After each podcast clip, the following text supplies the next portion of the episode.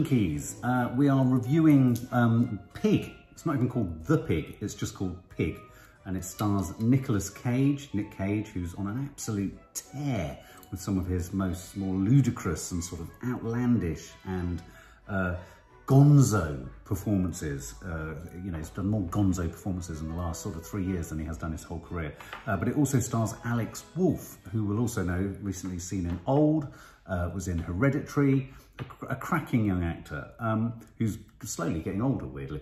Um, so Pig, what is it? We saw the trailer. Um, it has all the kind of, um, all the hallmarks, all the motifs, all the traits of yet another batshit crazy Nick Cage project. And in that sense, it really is. But where recent films of his like Mandy or Colour Out of Space or the soon-to-be released new one, which we reacted to the trailer to, I can't quite remember it, The Kings of the Sun or some weird title. Um, whereas they all go into a sort of rageful, dark pit of strange, contorted, self-expressive, surreal madness, all of which is just what Nick feels on an average Friday night. Um, this film takes us there, but then takes us in a different direction. It's a really curious film, this, which is why I wanted to do uh, quite a brief review. Unfortunately, this is going to be one of those films that not a lot of you go and watch, and yet I would say to you, go and watch it. It's not long. It's about, what is it, an hour and a half long? Uh, yes, in fact, it's just an hour and a half long. It's not long, but it's odd. It has some wondrous lines in it, like, um, I'm looking for my pig. Um, there's also another line in it, which uh, if you're faint of heart and you don't like swearing, I don't fuck my pig. Uh, delivered in Nick Cage lines. If you don't like Nick Cage, you will hate this film.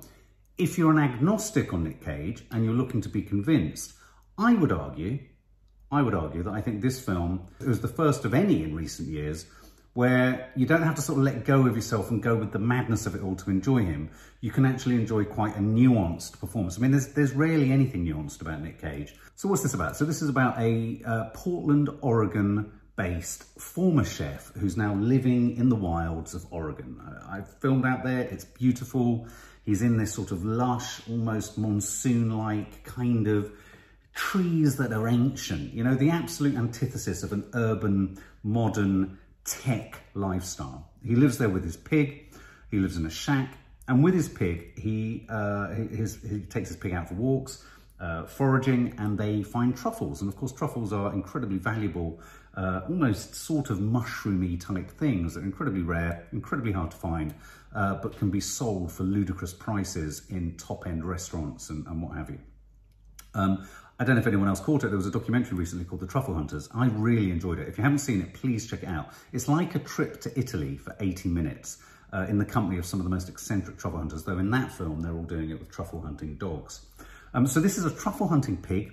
Nick Cage lives in a hut, a shack. He sells the truffles that his pigs, pig finds to the Alex Wolff character, uh, who takes them into town, sells them all the restaurants and all that kind of stuff. Suffice it to say, things don't go well. Someone, some untowards, drive into the work, drive into the Oregon forests, they beat him up, they smash him to a pulp, and they steal his pig.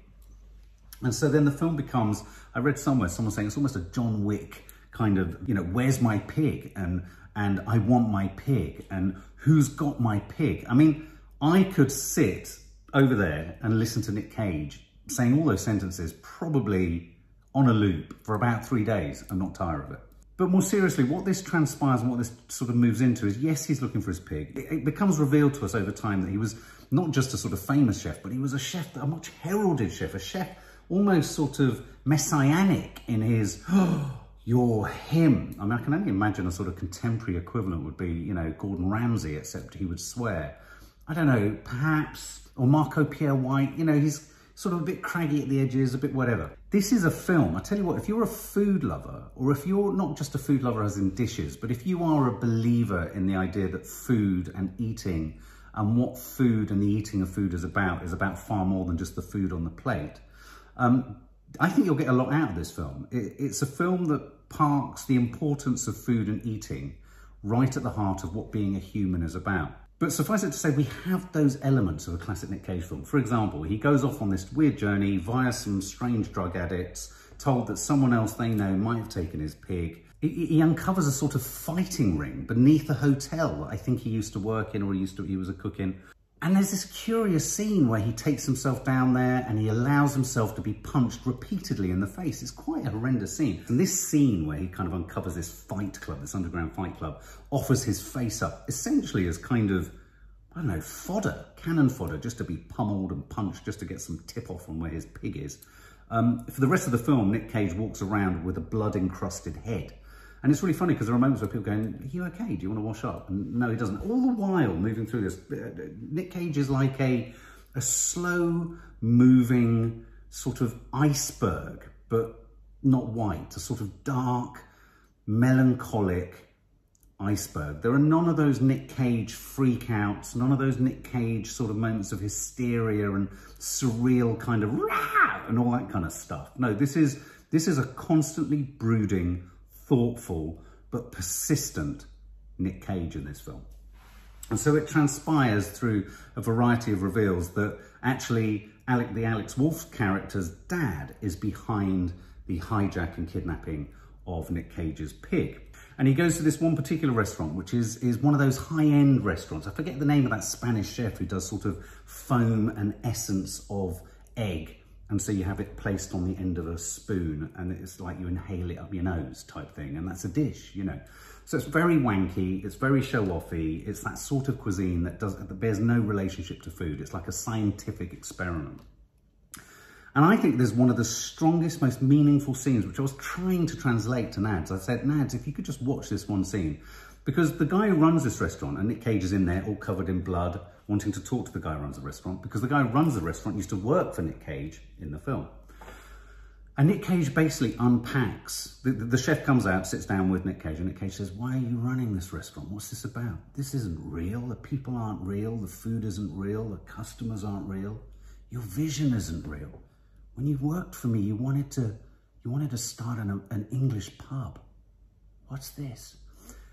And it was a really important moment, not just about sending up the wankiness and the pretentiousness, but the hollowness and the emptiness of, you know, fame, if you like, in any quarter or being in this world. He, this film very cleverly, and this scene for me manifests it with, you know, in, in its sort of, in a, in a sense, in the way that it skewers the food world and the food, the wanky food world. Um, this film makes you realise that there's a whole set of other things in life that we need to connect to to make life more meaningful. And I think this film is a really important film to come actually out of lockdown. You know, everyone has been pushed onto the back feet. Everyone's been made to rethink their lives and rethink what our purposes are. Everyone's been made to re-evaluate what we're connected to in ourselves, in this world, to each other, what are our passions? What do we want? What are we doing for ourselves? What are we doing for the sake of others, perceptions of us? What are we doing for the sake of just staying alive? And what are we doing? What do we actually need to be alive? And I think Nick Cage's character in this shows you don't need an awful lot. In his case, all he needed was a pig, which is why he moves around the uh, moves around Oregon saying, "Where's my pig?" Um, all the while, there's a really curious buddy movie thing going on between Alex Wolff and Nick Cage. So it becomes almost paternalistic, father, son, sort of master and sort of acolyte. You know, and that's curious and that's lovely. There's a moment in the middle of this where, where Nick Cage prepares a meal for Alex Wolff's father because they're trying to get the information out about this, about where the pig is. And as I say, we've discovered that Alex Wolff's father is involved in this pig abduction and they cook this beautiful meal. But what, there's this, again, the importance of food is placed center stage and on the center of the plate. Nick Cage recreates exactly the same meal that Alex Wolff's dad had when he had his first meal or his last meal with his wife, who's now passed away. Nick Cage, the chef in this film, remembered that very meal. And at one point he says, I remember every single meal I cook and I remember everyone I cook it for. Wow, how he could make that both life-affirming but slightly menacing at the same time and chilling was quite something. And in the act of so accurately and painstakingly recreating this meal, he triggers an admission of guilt from Alex Wolff's father. And suddenly we discover that actually, sadly, this is a spoiler review. Something not very nice has happened to, to his pig. Um, and in a weird way, you would think that the film should filter out and peter out at this point. But there were This, this is a film of strange moments where you're encouraged to go down the obvious routes of a, a thriller, of uh, a sort of whodunit, uh, a sort of revenge thriller. Um, you know, all, the, all those tropes are in there. But then it has moments where it just stops and it pushes you back and it makes you say, what is the point of all this stuff? What is the point of what we're chasing? You know, you feel that Nick Cage hasn't got something because he's opted out of it. He's lost his profile. He's lost his celebrity. He's lost his name in a sense. And there's a lot of a lot of talk about, you know, you were this, who were you? You were that. We know who you are and all that kind of stuff. He's lost all of that. But has he? Has he not really, is he not really experiencing what it truly means to be alive? Is, is he absolutely nose up against life? And then I, I was left thinking at the end of this, you know, truffles are a weird thing. They smell so earthy. You know, people talk, that I think the reason they're so valued is that they have a quality to them that's so otherworldly, but so completely of the earth and of, of time and of regeneration and degeneration, all this kind of stuff. And then I thought, no, this film is like a truffle. This film is like one big foraged truffle with Nick Cage at the centre of it. I mean, imagine finding that under your tree in your garden, because they tend to be around trees. Um, and I think this is as rich and as thoughtful and as, as to be savoured as a flake of a finely foraged and nuzzled out truffle found by, by his pig. And so it's a tragic story. It's kind of a life-affirming story. It's a mindful story. There's, there's, there's peace in it. There's real upset. There's real tenderness. Going back to the scene that I kind of didn't talk about in any more detail, but that moment where him and Alex Wolff cook this meal together for Alex Wolff's father. It's done in slow-mo. It's hovered. This film isn't rushed. It's beautifully shot. It's shot in umbers and ochres and browns and all these kind of, you know, beautiful colour palette. And at the centre of it, there's this brooding, moody, sort of prowling kind of character of Nick Cage, who, and I have to say, I think it's one of his best performances. What can I say? I think this this this is Nick Cage at his best. You know, I thought it was going to go a certain route, but bar the scene where he has his head pump, and punched and punched and pummeled to a pulp, the rest of this film is actually an incredibly, uh, I found thought-provoking and, and moving experience. Um, and so, yeah, I would give this I would fully recommend it. If you've got 90 minutes, why not? It's weird. I mean, it's weird. Don't get me wrong, it's weird. It's strange as fuck. Um, but all the better for it. And I think Nick Cage's choices are just getting more and more varied, weird. Keep doing them because, this is where the richness of cinema lies for me. Um, I would give this, I'd probably give this 92 out of 100, both as a curiosity, but also it's not about what you think it's about. It's about a pig, but it's actually a film in which a pig barely features.